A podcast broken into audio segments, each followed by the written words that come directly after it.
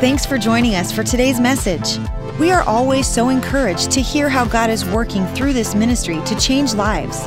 If you have a story to share about how God has worked in your life, then let us know by sending us an email to mystory at timberlakechurch.com. Also, if you would like to support this ministry financially, you can do so by giving online at timberlakechurch.com/give. Enjoy the message.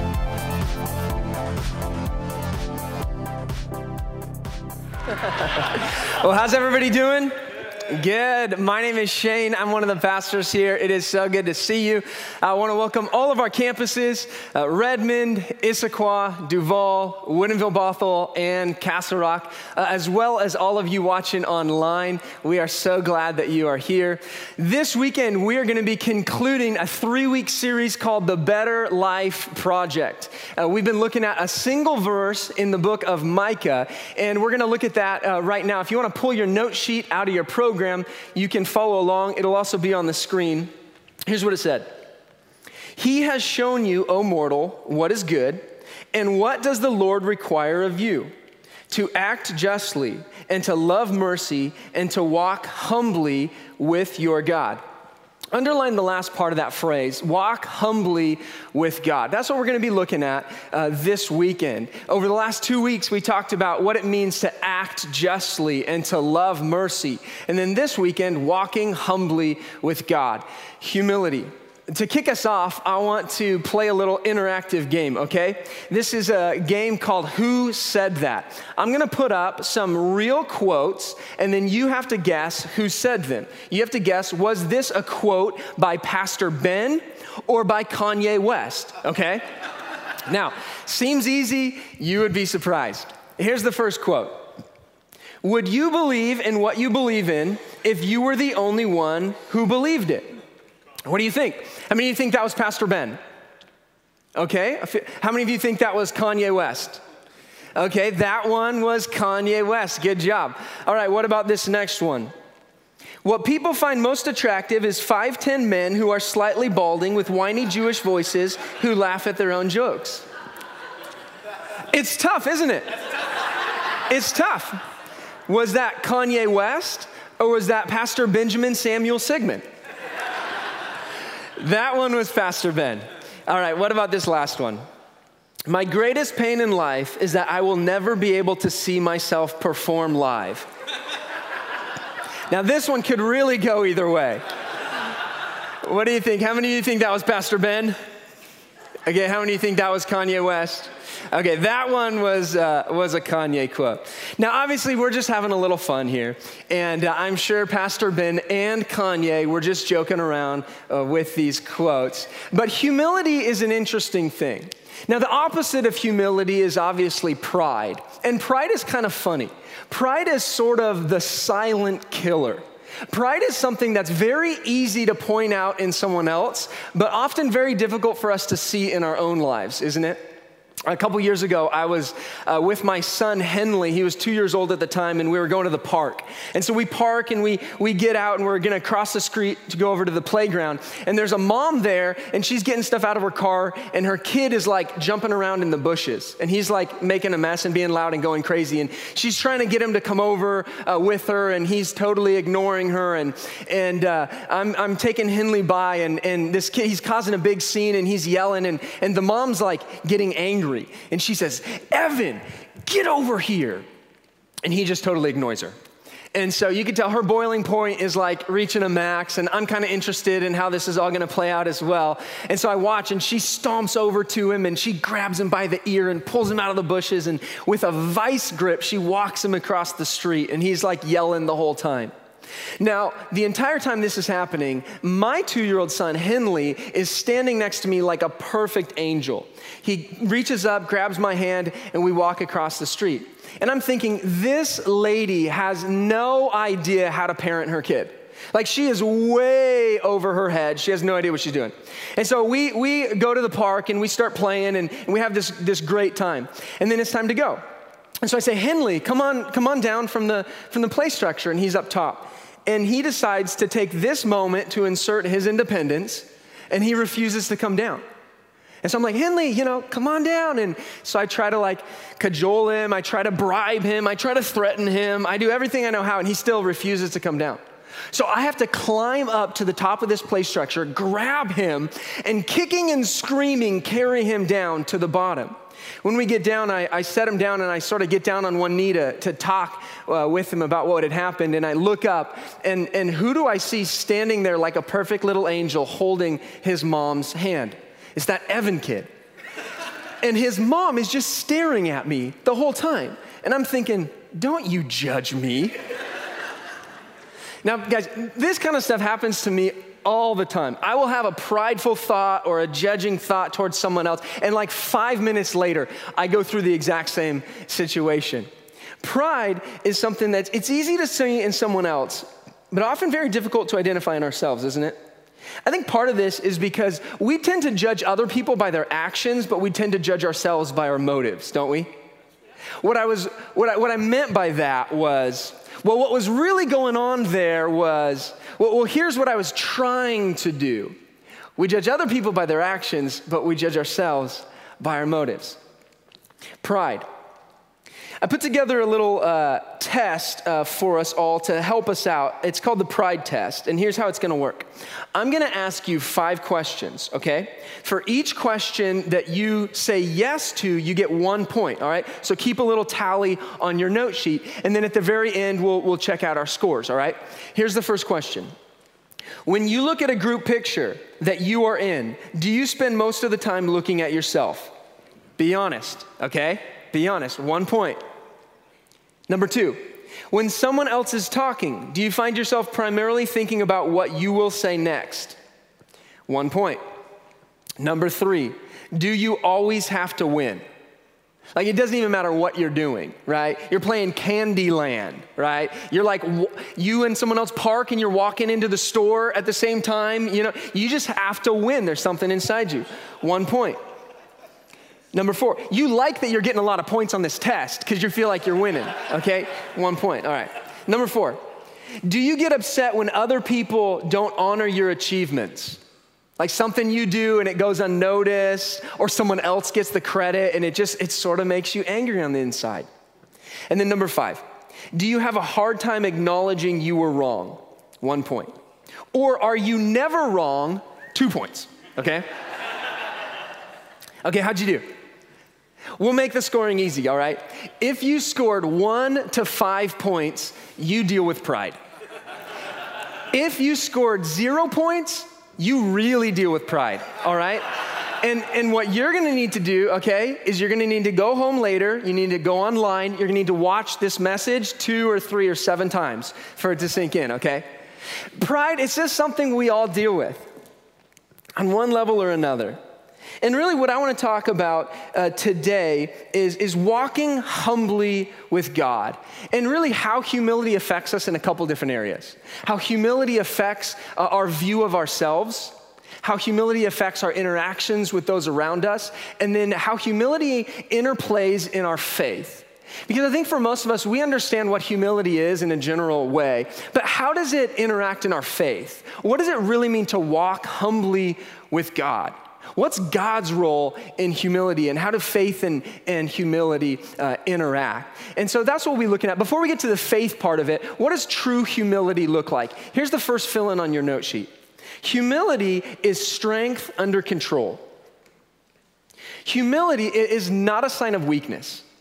In fact, I would argue that it's just the opposite that you cannot be humble if you're weak. You've got to be strong. You've got to be, maybe a better word would be secure. Humility comes from a place of security.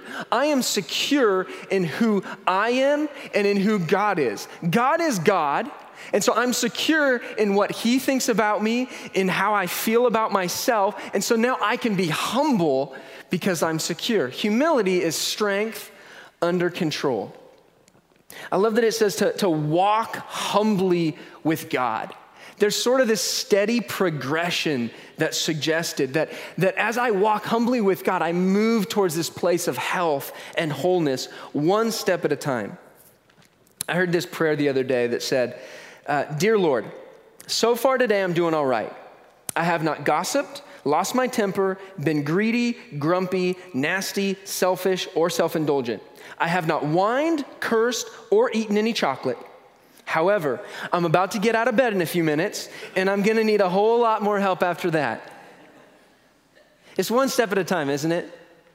And so, so what's the big deal? What happens when we miss here? There's an interesting account in the Old Testament, uh, the first half of your Bible, in the book of Daniel. Daniel tells the account of a man named Daniel who's an Israelite exiled in Babylon and sort of the influence that he's able to have there. And in Daniel chapter 4, there's this account of the king of Babylon, Nebuchadnezzar, who struggles with pride in the extreme. And here's what, this, what we find in, in Daniel chapter 4. Twelve months later, as the king was walking on the roof of the royal palace of Babylon, he said, Is not this the great Babylon I have built as the royal residence by my mighty power and for the glory of my majesty? Even as the words were on his lips, a voice came from heaven. This is what is decreed for you, King Nebuchadnezzar. Your royal authority has been taken from you. You will be driven away from your people, and you will live with the wild animals. You will eat grass like the ox. Seven times will pass by for you until you acknowledge that the Most High is sovereign over all the kingdoms on earth and gives them to anyone he wishes. Immediately, what had been said about Nebuchadnezzar was fulfilled. He was driven away from his people and he ate grass like the ox. His body was drenched with the dew of heaven until his hair grew like the feathers of an eagle and his nails like the claws of a bird. Now, this is extreme. Nebuchadnezzar gets a hard lesson in humility. And it's an interesting account if you, if you read the whole story that he eventually sort of turns it around and, and begins this, this faith in God. But it's funny how often in life we either humble ourselves or we go through circumstances that humble us, don't we? Sometimes we go through humbling circumstances where, where sort of our pride is stripped away. And then on the other side, we come out either, either bitter or better. And oftentimes, it has to do with, with the depth of our character and the strength of our relationship with God. You see, this is what happened to Nebuchadnezzar, and it's a danger that we all face. And it's this is that you end up where you want to be, but not who you want to be. This is what happened to Nebuchadnezzar. You see, he had it all. He had everything he could ask for, he had everything he could want. And yet there was something missing. You see, he had it all, but he was hollow on the inside. And his character was tested and he was found wanting. And there was something missing. You see, sometimes there's a cost to where we are, isn't there? And, and, sometimes where we are comes at a cost, and we don't even realize the price that we paid until we got there. And what, what happens is, is we're where we want to be, but are you who you want to be? And ultimately, that's a question that only you can answer for yourself. D.L. Moody said, Our greatest fear should not be failure, but accomplishing something that doesn't really matter. Matthew Emmons was an American Olympic sharpshooter in the Athens Olympics in 2004. He was the best. He was so good, in fact, that everyone else was just competing for second place. In the final round, all he had to do to get first place, to get gold, was just hit the target. So shoot the paper, that's all he had to accomplish. And so he lines up for his last final shot, and he slows down his breathing. And he slows down his heartbeat. In fact, the pros, they're so good, they shoot in between heartbeats. And so he takes his final shot and he hits the bullseye. The problem is he hit the bullseye on the wrong target. And so this is his face right after that shot. What just happened? So he hits the bullseye on the wrong target. He's awarded no points. He drops to eighth place and he gets no medal at all. It's a very sad story. Can you imagine that? A bullseye, but on the wrong target. Many of you, you know how to win. But you just have to decide where to win. What bullseyes are you gonna hit? You can't win everywhere. You can't win with everybody. You can't win every conversation. You have to decide where am I gonna hit the bullseyes? Am I gonna win at the things that matter most? You see, I think walking humbly with God, it helps us to win with ourselves it helps us to win with others, and ultimately, it helps us to win in our relationship with God. So, what does this look like? I wrote down four things, and we'll spend the rest of our time just walking through those. What walking humbly with God looks like. Sometimes it looks like letting God in where I've kept him out. Sometimes it looks like letting God in where I've kept him out. There's an interesting account in the book of Luke that Jesus has. Jesus is teaching on the beach, and he has this encounter with a fisherman named Simon. And here's what it says in Luke chapter 5 Jesus, he got into one of the boats the one belonging to Simon, and he asked him to put out a little from the shore. Then he sat down and he taught the people from the boat. When he had finished speaking, he said to Simon, Put out into the deep water and let down the nets for a catch. Simon answered, Master, we've worked hard all night and we haven't caught anything. But because you say so, I will let down the nets. Now, Simon was a professional fisherman. Jesus was not. Simon, this is what he did his whole life. This is how he made money. This is, this is what he did. He knew how to fish. Jesus was not a fisherman. Now, Simon could have easily said, Listen, Jesus, you're a great teacher, but, but I'm the fisherman here, okay? And, and I appreciate you, you, you, know, you being in my boat. I appreciate you teaching. But listen, we, we just cleaned our nets. We, we, we fished all night. We didn't catch anything. I know how to fish. I know where to fish. I know how to fish. And, and, and this is not it. So thanks for the advice, but get out of my boat, right? But no, what does he say? He says, This doesn't make any sense. I don't think this is a good idea. I don't really understand why we would do this but because you said so, I'm going to do it. Part of walking humbly with God is letting God in where I've kept him out. Saying, you know what, this is my boat. I'm in charge here, but you know what, I'm going to invite you in. Where have you sort of kept God out of? And you say, you know what, God, Sunday, Saturday, you know what, you're fully invited into those. But Monday, work life, hanging out with the guys, hanging out with the girls, family time, my thought life, personal time. I, uh, I don't know. What's your boat? What's your boat? Where, where would God be saying, you know what, let me, let me in there? Can, can I be involved in that? Maybe you just want to write it down uh, next to the point. You can even draw a little boat around it if you want. What's your boat? You don't even have to commit to doing anything about it, just identify it. And I think the Holy Spirit will, will just be speaking to you and just say, okay, this is an area where, where maybe, maybe you've kept God out of. Maybe it's a relationship, maybe it's a habit. Maybe for you, this is about giving God full access of your life. What small corner of your life have you kept God out of? Or maybe you've just haven't involved God in, in recently. And maybe what you're here this weekend for is, is to hear God not, not put any shame or guilt on you. That would never be his goal or mine. But to simply encourage you to, to move towards giving him full access. And part of the way we do this is, is by number two, approaching God with confidence. The way we approach our relationship with God actually matters a lot. Hebrews 4:16 says, "Let us then approach God's throne of grace with confidence, so that we may receive mercy and find grace to help us in our time of need." Approach God's throne of grace with confidence. It's interesting as I, I talk to, to many, many people about their faith and, and how different people, and they don't even realize it, but, but how people approach their faith in different ways. Now, part of it is, is our, you know, how we grew up. Part of it's, it's our church experience. Part of it's just our personality and kind of how we're wired. But there's different ways people approach God. I wrote down four of the most common ones that I've come across. The first one is this it's life from God.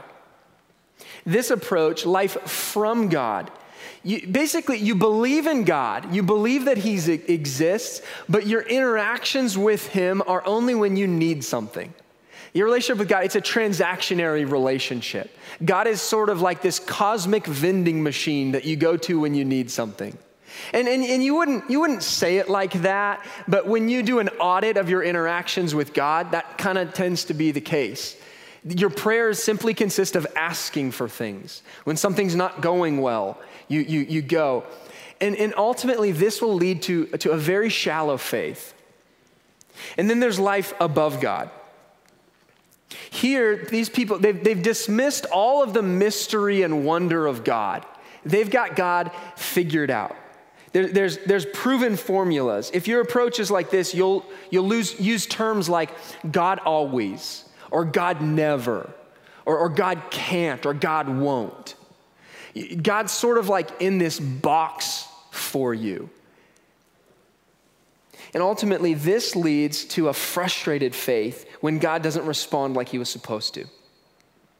And then there's life under God. And the best way to boil this one down is, is you, you, you sort of spend most of your time trying to earn God's approval because you feel like it's sort of conditional that God's kind of keeping a tally and he's keeping score. And every time you do something wrong, he's like angry and puts a little check mark over there. And then every time you do something good, you get like a little attaboy over here, and you're kind of trying to make sure that things are, things are balanced. And ultimately, this leads to a very fearful faith. And then there's, there's life with God. And this is a totally different approach from the others. This is all about just being with God. Sometimes it's hard to believe that, that the God of the universe would actually want to personally spend time with each of us. What's interesting in the book of Genesis, chapter 3, there's this uh, account of Adam and Eve, the very first humans on the planet. And it says that Adam and Eve heard the sound of God walking in the cool of the day. And it said that God was looking for Adam and Eve. That's incredible. God wanted to go on a walk with Adam and Eve. You do that with people you love, don't you? You go on a walk with your husband or wife, you go on a walk with your kids or your friend, right? God wanted to walk with Adam and Eve. There's this relationship involved here. I would encourage all of us to continually move towards life with God. Micah said, Walk humbly with God. The first part is how we walk, the second part is who we walk with, that we would walk with God. One of my favorite spiritual disciplines is praying short prayers of involvement. I, learned this uh, in my early 20s from Nehemiah. Nehemiah is a, uh, a, person who lived many, many years ago. You read about him in the Old Testament, first half uh, the book of the Bible. There's a, a book called Nehemiah. It happened about a 100 years after Daniel, which we read about earlier. Nehemiah was the cupbearer to the king and he had a very important role. And then he, he hears some news from his homeland that things aren't going well, and he wants to ask the king for something big. And, and here's what we read it's not in your note sheet, but it'll be on the screen. In Nehemiah chapter 2, he says this He says, I took the wine and gave it to the king. I had not been sad in his presence before, so the king asked me, Why does your face look so sad when you're not ill? This can be nothing but sadness of heart. I was very much afraid. But I said to the king, May the king live forever. Why should my face not look sad when the city where my ancestors are buried lies in ruin and its gates have been destroyed by fire? The king said to me, What is it that you want? Then I prayed to the God of heaven and I answered the king. If it pleases the king, and if your servant has found favor in his sight, let him send me to the city in Judah where my ancestors are buried so that I can rebuild it. Now, imagine this scene with me for a moment, okay? And it happens so quick, you almost missed what's going on here. Nehemiah's having a conversation with the king, right? And then the king asks him, Hey, what do you want? And then what does it say? It says, Nehemiah prayed, and then he answered the king. Now, it doesn't say what he prayed, but my guess is that a long prayer would have been a little awkward there, right? This is not like a believing king, okay? This is this king is is is there and Nehemiah is there. And, and just imagine if you say, you know, Nehemiah, what do you want? It's like, guards, that would have been awkward. I don't think he did that. Don't do that. Here's what I think happened I think he prayed a really quick prayer in his mind God help. Okay, king, listen. It was just a short prayer a quick prayer, just involving God in the conversation that was about to happen. Try this for yourself. During the day, pray short prayers throughout your day involving God. God, help me. God, I'm about to have a tough meeting. Just be with me. God, that conversation made me really angry. Just wanted to let you know. God, give me grace with my children right now. God, thank you for that beautiful cup of coffee that I just drank. Pray short prayers. Prayer doesn't have to be long and boring. You can just throughout your day include God in what's going on. What happens when you talk to someone every single day, multiple times a day? You develop a relationship, you get to know each other, you build a relationship, and that's what happens. God wants to do life with you. So approach God and spend time with God with confidence. And then, number three, sometimes walking humbly with God looks like staying clear of the people pleasing trap. Now, this is a hard one. This is where humility and other people intersect. Humility means being yourself. It means being confident in who God created you to be and having healthy interactions with other people, not trying to impress people or win the approval of others. Sometimes humility is about saying you're sorry, admitting that you did something wrong. Sometimes it's about confessing and saying, you know what, I did that, and just it's just owning it. Last fall, uh, I went on a walk with my family. We like to do that. And uh, we, we, we go and we are probably gone about an hour. We walked around the neighborhood and then stopped by a park and then we walked back to the house. And we had been gone about an hour. And when we get back to the house, right in my front yard, in the grass, right next to the sidewalk, is this giant sign. And, and, and post on it, it says, No parking this side of the street. And I get there and I do like a double take. And I'm like, has, has that been here the whole time? Has that ever happened to you? It happens to me all the time. You notice something and it's been there the whole time, but you just noticed it, and you're like, ah, maybe that's just me. And so I, I talked to my wife. I'm like, Haley, has that always been there? She's like, no, that's never been there. We left for the walk. There was no sign in our yard. We get back from the walk. There is a giant no parking sign in my front yard. And so I'm kind of angry and I don't know where it came from. So I just pull it out of the ground. And I go and I, I, I just put it on the side of the house. And Haley's like freaking out. She thinks like the police are gonna come and arrest me and take me off to jail. And so she's embarrassed. She goes in the house. She's a rule follower, if you haven't guessed. And so I, I go inside. I, I learn, you know, it's gonna be fine. No big deal. The next morning, I go uh, out to my car to head to work, and there's a city vehicle parked in front of my house, and there's this guy standing there looking down at the hole. And so I walk up to him, and I said, Hi, how are you doing today? And he says, uh, Good. He says, There was a sign here yesterday and it's gone. Do you know anything about that? Now, how many of you think that I told the truth and confessed what I had done?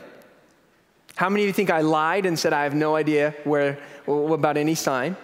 Okay, appreciate the vote of confidence in my character there. All right.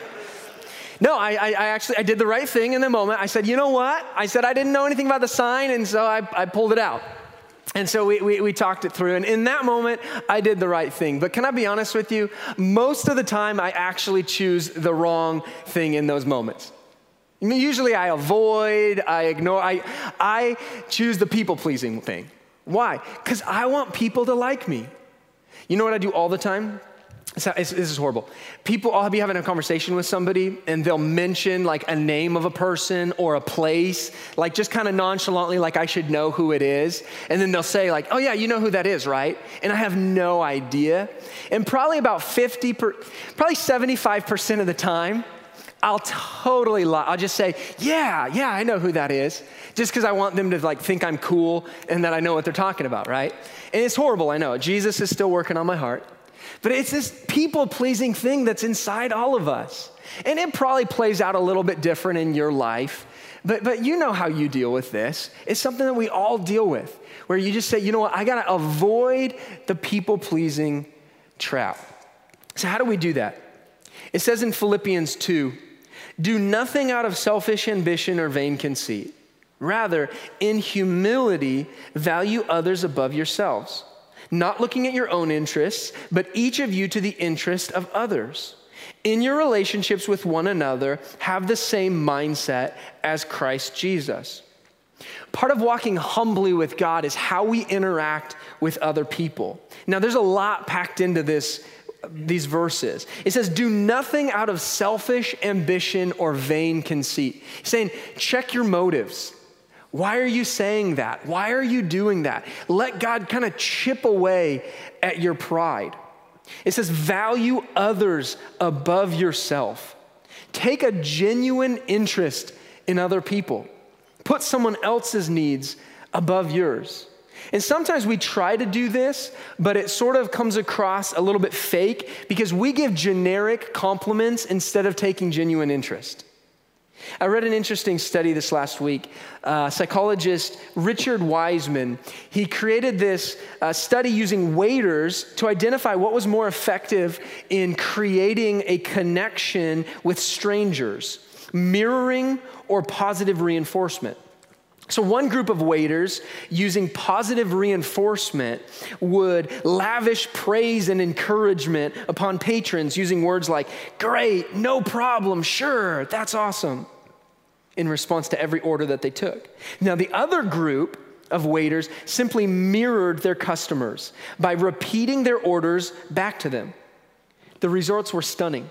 The waiters who mirrored got 70% more tips than the ones who just try to be positive and give encouragement. Take a genuine interest in others. And then it says this, and this is the key to all of it it says, have the same mindset as Christ Jesus. Now, this one's interesting. Where did Jesus walk? Who did Jesus interact with? Jesus often walked towards the dark and hurting places that I usually want to walk around. What's interesting when you read through the Gospels, the first four books of the New Testament that tell the account of Jesus' life, it, what's interesting is that people that weren't like Jesus liked Jesus. Why was that? What was it about Jesus that drew people to him? I think one of the reasons is that he never tried to impress people. He simply tried to have a positive impact on everyone that he came in contact with. And then there's number four Walking humbly with God looks like accepting grace as real. A few years ago, we were on vacation in Coeur d'Alene, and we were at uh, Silverwood, which is this uh, amusement park, and it's got this water park and these, these rides, and, and then it, it has this uh, pizza place that does this magic show. So, an incredible magic show if you're ever there. It's, it's awesome. And so, we were there with our family, and, and we're, we're eating pizza and watching this magic show. And my, my son Henley loved the magic show. He was like glued the whole time. He thought it was incredible. It was the first like magic show he had ever seen. And so, this magician, he was awesome. He was like making things appear and disappear and doing card tricks. And Henley's favorite was he would take like handkerchiefs and, and like twirl them, and then they would turn into birds, like doves, right? And so all these birds were appearing and flying everywhere. And, and, and it was, it's really fun time. Fast forward a couple weeks. We're now back at home. And I hear my son Henley in the other room. And I hear him yelling like, ta-da, and then huffing. And, and so I, I walk in there to kind of just watch him, and he doesn't see me for a little bit. And he's got this little blanket, and he's throwing it up in the air and yelling, ta da! And then when it hits the ground, he huffs, and then throws it up, ta da!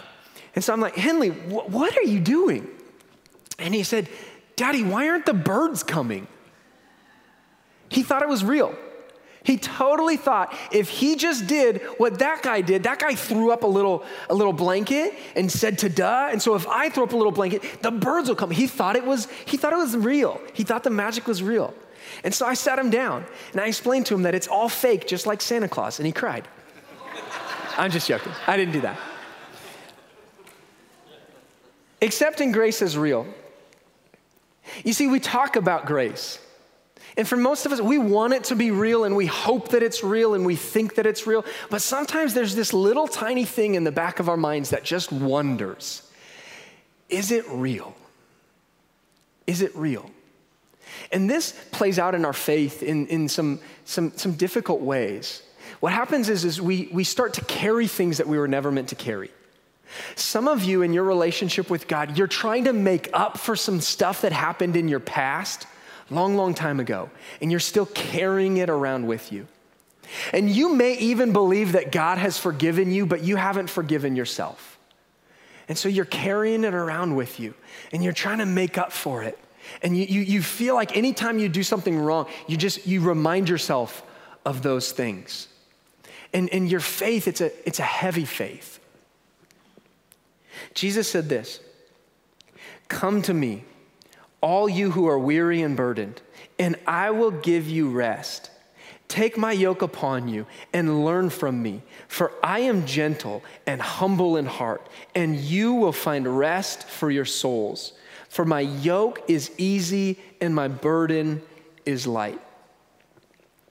Jesus says, My yoke is easy and my burden is light. If, if, if your faith is a heavy faith, something's wrong. And ultimately, what may be wrong is you're not fully accepting grace as real. That you're still trying to do things for yourself that Jesus did for you long, long time ago, that you simply have to accept. James 4:10 says, "Humble yourselves before the Lord, and he will lift you up." Part of faith is being humble enough to say, "You know what? Jesus is going to do some things for me that I can't do on my own." And I'm going to I'm going to be okay with that. Many of you, you, you love to rationally and intelligently approach every area in your life. And that's great. That's awesome. And, and, and you do that with faith as well. And keep doing that because as you do, you will find this all to be true. But there's something about faith as well that says, you know what? I may not understand it all, but I'm gonna let Jesus do what I can't do for myself. And I'm gonna take not a leap of faith, but I'm gonna take steps of faith towards Jesus. And I'm gonna accept that, that grace is real. And I'm gonna fully accept, and I'm gonna walk in the humble confidence that comes through the relationship with God. So, where do you need to up your humble game this weekend? Do you need to let God into an area of life that you've been holding on to? Do you need to include God more and actually do life with God? Do you need to work on your interaction with others and kind of let God chip away at some pride issues? Or do you need to fully accept that grace is real and begin to take faith steps towards Jesus? And for all of us, let's commit for to continue or maybe for the first time to begin to walk humbly with God. Thank you for listening to the Timberlake Church podcast. Stay connected with us by visiting timberlakechurch.com or follow us on Twitter or Facebook.